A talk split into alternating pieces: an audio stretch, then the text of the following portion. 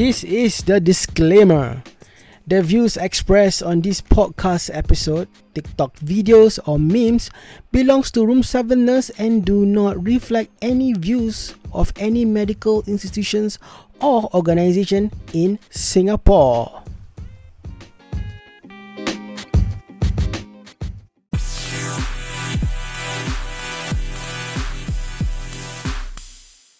Hi guys, welcome to another episode of the Room 7 Nurse podcast. My name is King McFly.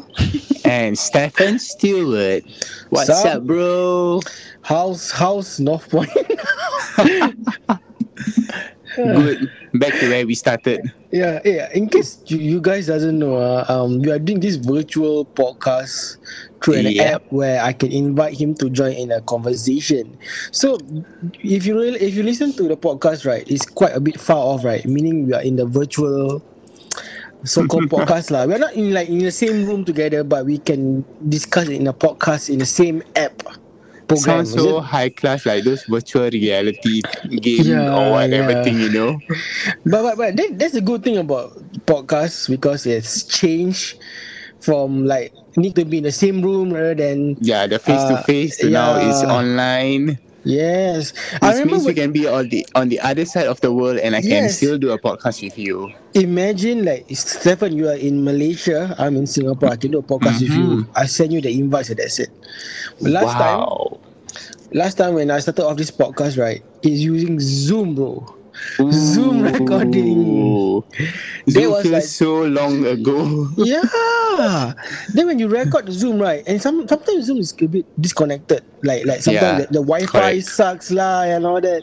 Yep. So there will be, there will be a, a bit of glitch in between of the conversation. mm-hmm. Correct. Yeah. This is so clear. Yeah, it's, this is better, I think. Yeah. Talk Hmm. about last time, bro. Hmm. Yes. So how much healthcare have changed for the past? Let's put at ten years, huh?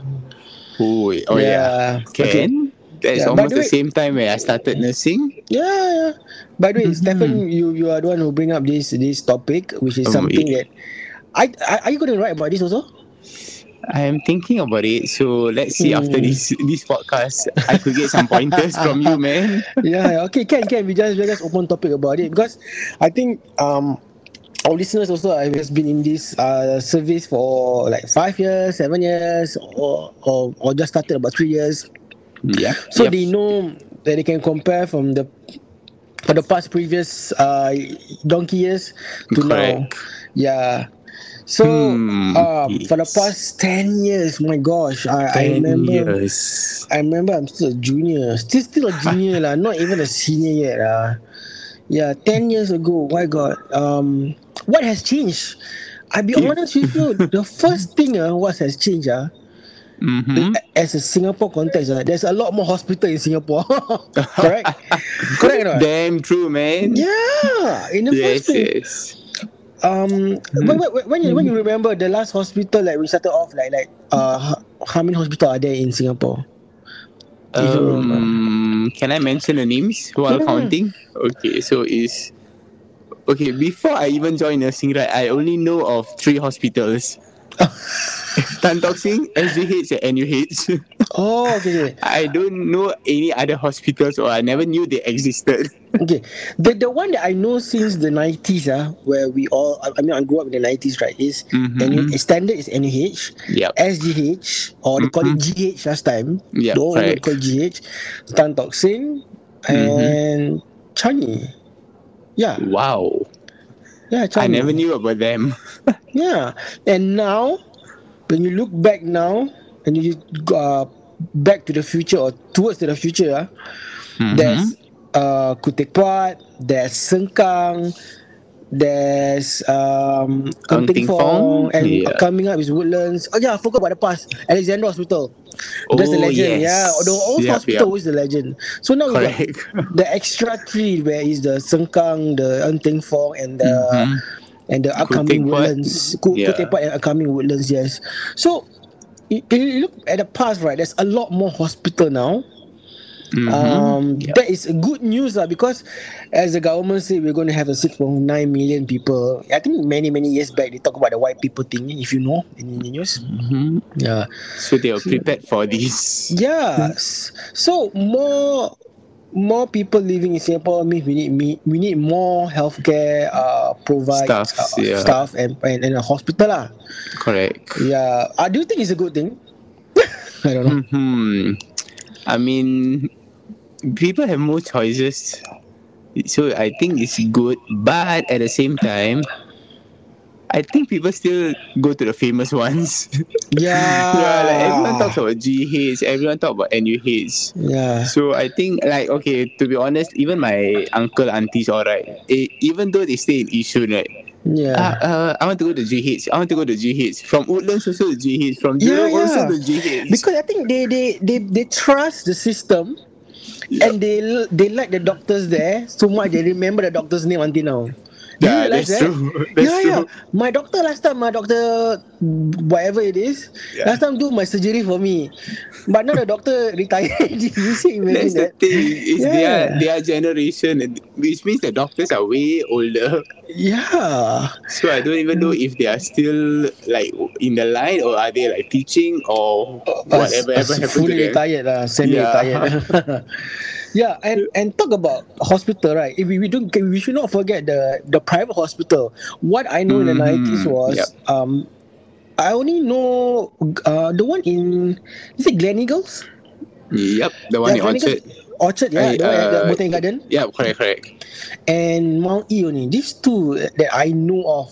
But fast forward now, there's Mhm. Raffles Hospital come out at Bugis. There's Mount A. I didn't know that Mount A will last there for very long. Mount A. bro, I was born there. It was born there. I didn't know about that. I didn't know about that until I, when you know there is a highway there. yep, when you yep, go to correct. from uh highway from I think Farrer to Ang Mo Kio something like that. So you pass Mhm. by the hospital, right? Yeah. Yep. So it's Mount A. There's uh there's Farrer right now. Oh Ah, yeah, people that, like to that's the say latest one. Parkway Health last time was East Shore. Now they changed the name Oh. to Parkway Health. Remember? Shore Hospital. Shore. I was like, Uh. what is Shore? It's nearby East Coast. I was like thinking, oh yeah, Shore. East Shore. Yeah. There is another one, but I forgot what's the name. Which Somewhere one? in the east. It's under Parkway. Um, gosh, I Yeah. forgot. Because I know is uh, Parkway has this uh, Gleneagles, Mount E Orchard, Mount E Yeah. Novena, and one one more. The other one umbrella, right? Yeah, yeah. But it's just that I can't remember. But I know how to go there.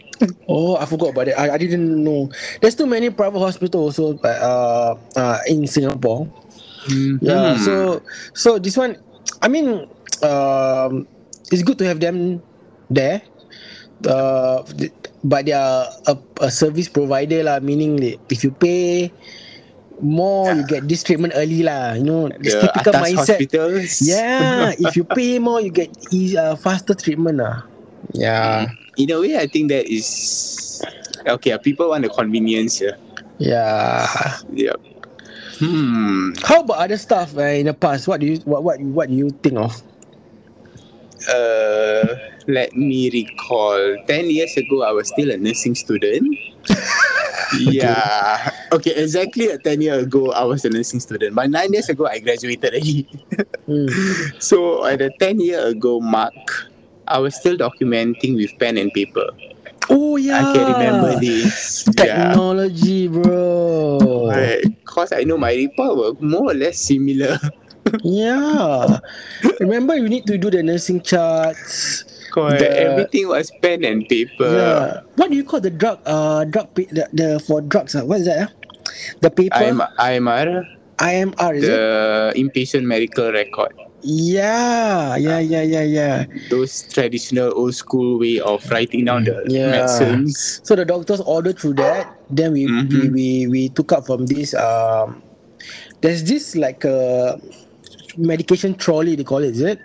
Mm, correct, correct. Yeah, yeah, yeah. Hey, but you know the thing which I hate about that? Why? I can never understand the doctor's handwriting. Yeah, yeah, yeah. Once they, they start to to to write too fast, ah, you don't know Correct. what they're writing about. Then then I- then that's where math errors comes in. Yeah. I don't even know what language they are writing in, bro. yeah. So so uh, that's why now you look at now right. Um, most of the documentation is done in the computers. Even Correct. your vital signs charts, your your nursing charts, like your CLC, your turning, Correct. your your Everything your, is online Yeah, now. online now, and it's just so good. And I'm like, this is and this is make the thing faster lah in a way. Correct. I mean, Yeah. most of the time you just need to click, click, click, click, click, click, click, click, Yeah. and you are done. And sometimes I I, I heard uh, uh, that they can link through a Wi-Fi. You know, let's say you use this BP machine on a patient. Mm. Let's say single room, right? They will connect Yep. through a computer straight away. So they will call, they will take the reading, then they will Mm-mm. transfer it over to the the the, the program itself.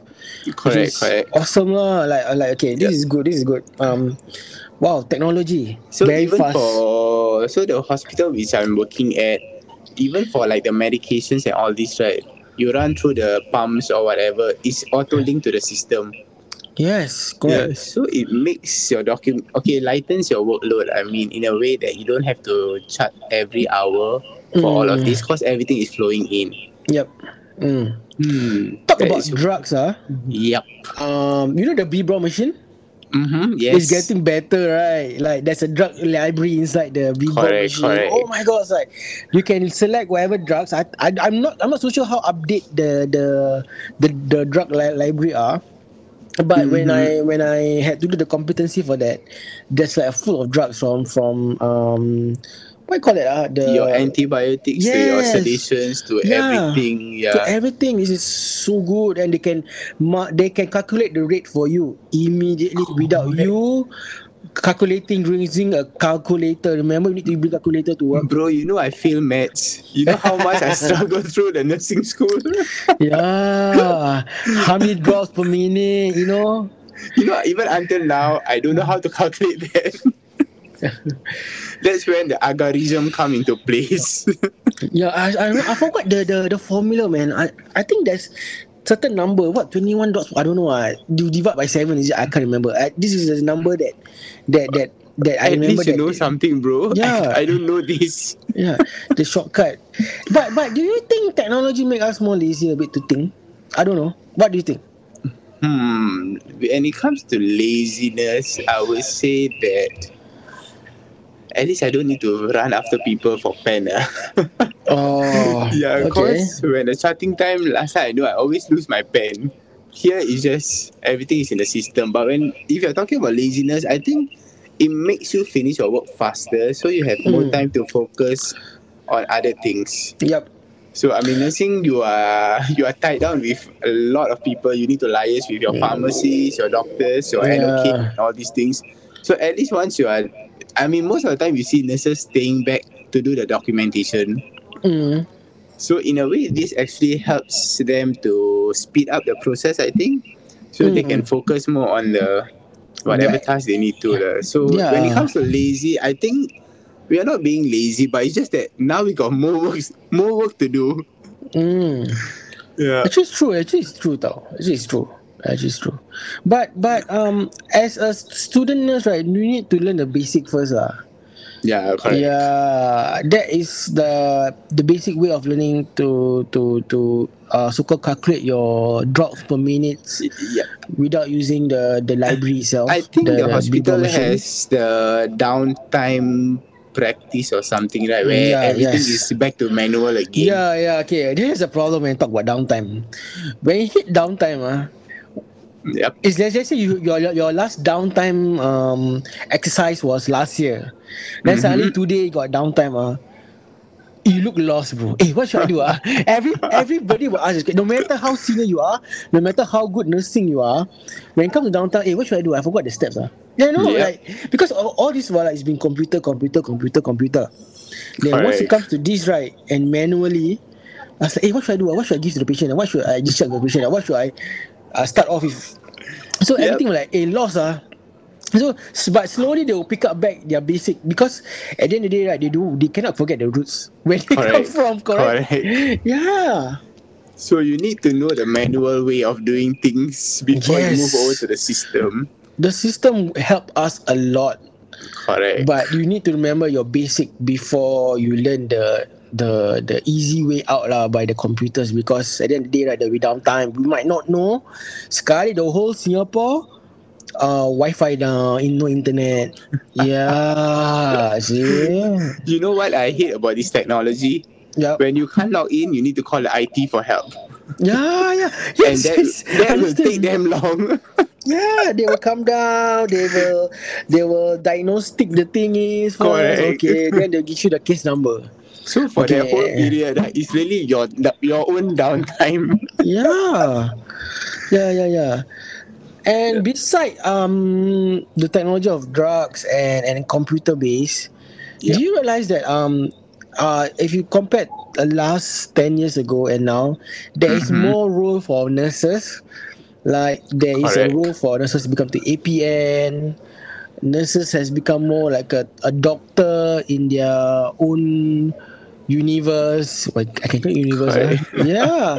So they can assist the doctor by documentations Mm, by giving medications stat first before before you can ask the doctor for advice. Now last time doctor can you order this? Can you order Yeah, that? But now you can do one step ahead by ordering it first uh, so that the patient can have their medication first then the doctors can order lah.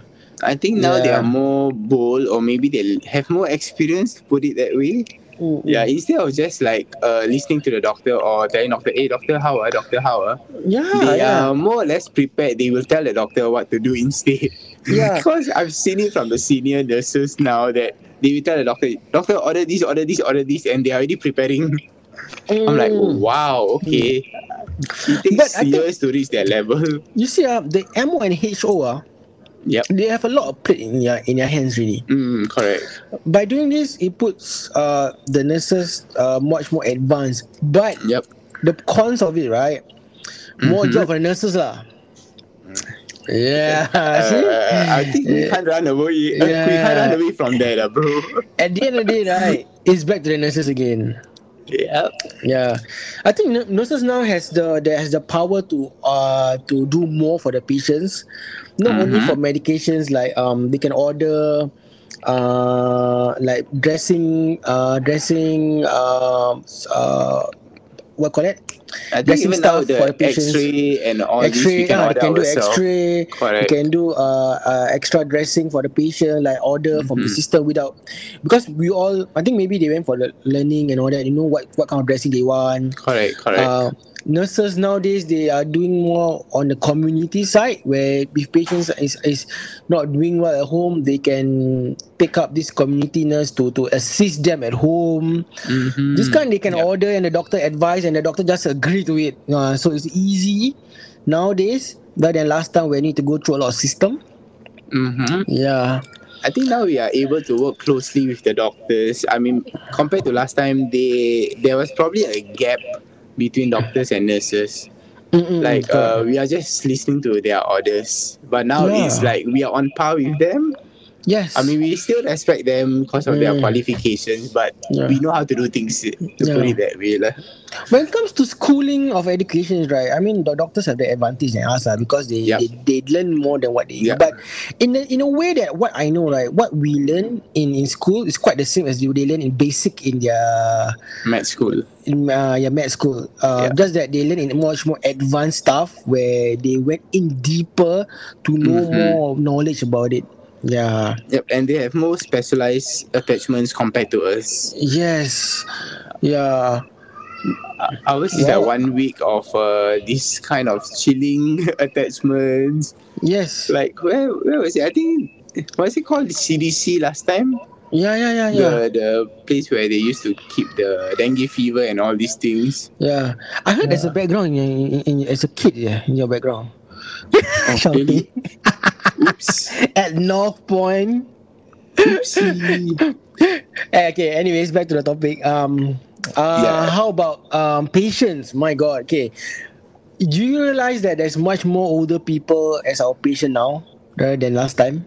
Much, Yes. much more, like ten times more.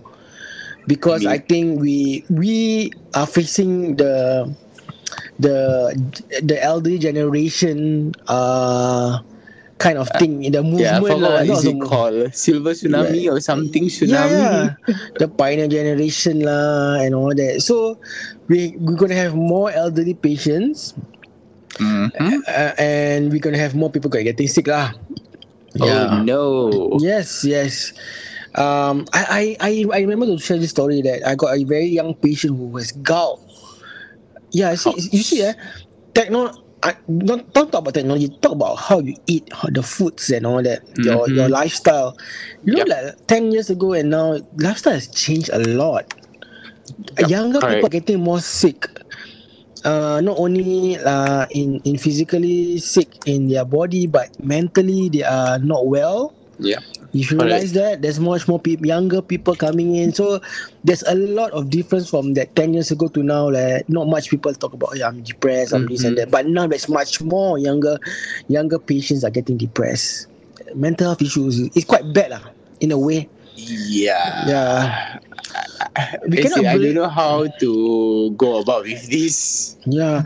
There's something that that is a it's it's uh I think I think the government is looking at it also. Like how come Mm. there's a lot more people getting mental health issues? How come there's a lot more people getting more sick? Is it the lifestyle? That's why they start doing this diabetic um less sugar movements and all that. But still I find it's too late a bit. You should have done that much more Yeah. earlier than that. But at least uh, it's a good start. It's a good start. It's, a good start. yep. Just that um, we need to be healthy lah. Yes, of course, everybody has insurance, can cover this, can cover that. But at the end of the day, right, we we want to take up our own health lah, so that we won't Correct. deteriorate lah. Yeah, Health is the key. Health is Yeah. the priority. yeah. But talk about now and the next ten years in the future, 2033, for example. Ooh. What do you think? I ask you, Stefan. What do you think? Uh, there will be changes in the future. If you if you want to, uh, think about the future, what do you think? Will, will there be a new thing coming up? I think the AI is so advanced, right? Yep, correct, They might have a robot for nurses uh, instead. At least those that deliver the meals and all this direct to the patient. Hmm. I don't Actually, know if they can have one to check the vitals every hour or something. I think they, they started already. You know. yeah, I, I've Yeah. seen. Uh, I forgot which country, but I've seen in the news. Yeah, they started already to um, the one delivered the meals right. Is by a Mhm. machine that that docks in on the floor where they will like just travel through. So let's say there's one thousand meals to be sent to to the wards. Yep. From different levels. So they ju- just they will just send to this like a travel litter thingy, like Mhm. a robot, and they they will just check in through. Then someone has the someone has to do the manual thing that to push inside the lift, then come out. Then they will uh, the nurse will serve lah from there. Mhm. But maybe and I know that robots are coming up soon to to teach the patient more educations.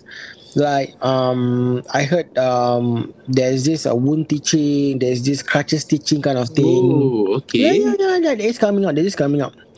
But um, it's not a. Let's don't be worried about this because I I believe um, these robots will will do help us in our workload, but at the end of the day, right, um, they won't replace us. Ah, Yeah, maybe the critical thinking and all this, I don't think Yeah. they they can react that fast. Yeah, you can't do that. You can't. This, this is not the world of, of everything is technology. Yes, Yeah. Ro- even robots will take years to be built. Correct. What happens if there's a downtime for them? yeah, that's why. At the end of the day, right? At the end of the day, uh, patients need to be human touch, lah. Yep, that's true. Yeah, they because as human to human, you understand your feelings, you understand your what your needs is.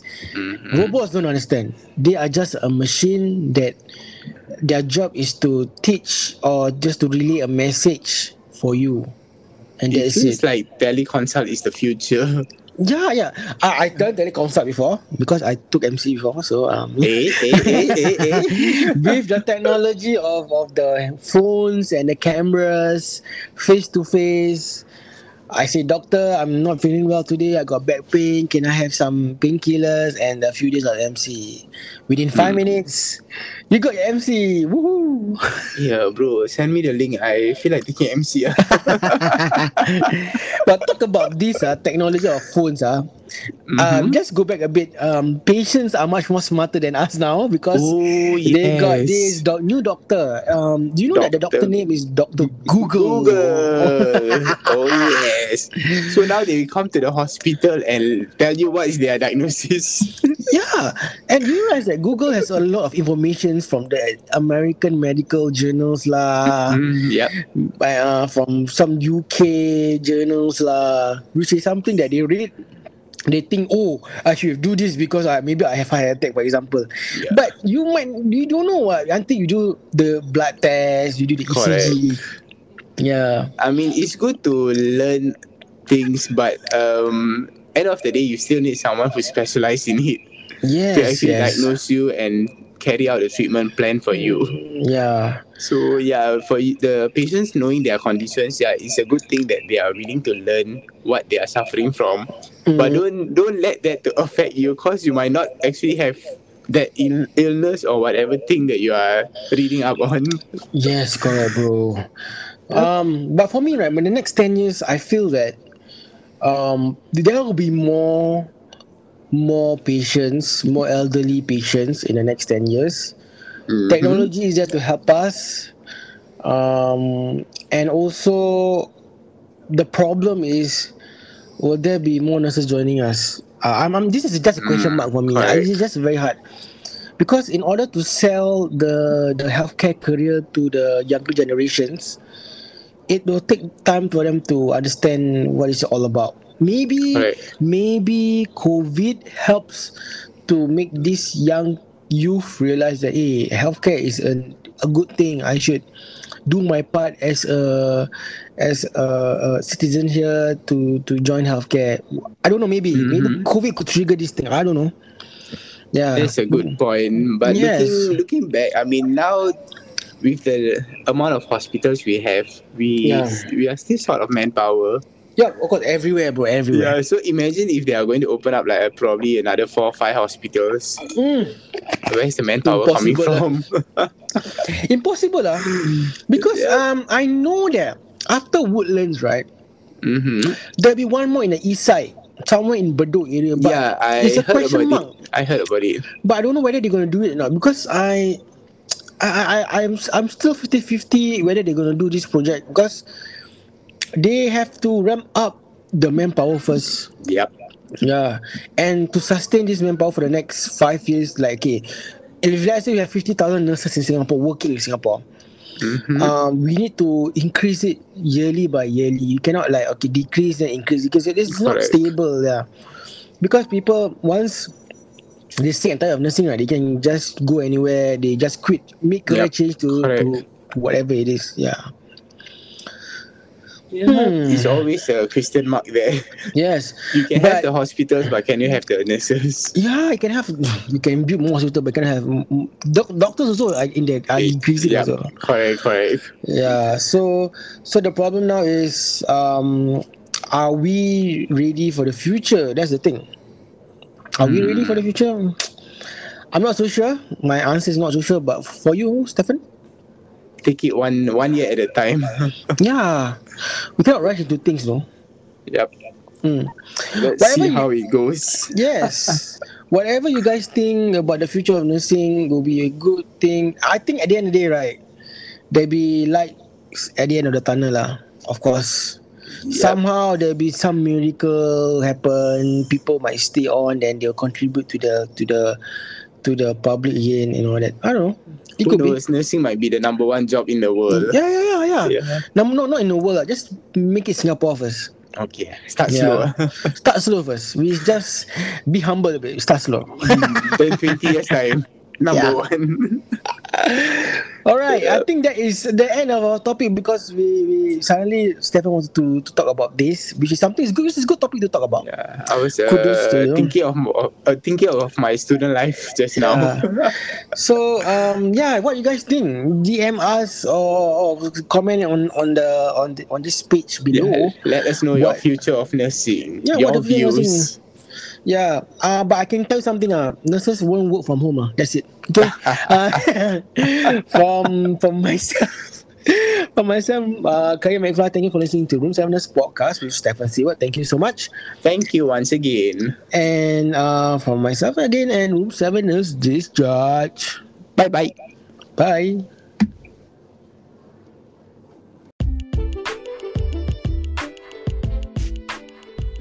Okay, guys, thank you once again listening to Room 7 Nurse Podcast. If you got any suggestions about the following episodes or you want us to do more episode about current topic, do DM us on Instagram at room7nurse or email us at room7.nurse at gmail.com or else you can listen to our podcast on Apple Podcasts, Google Podcasts and Spotify.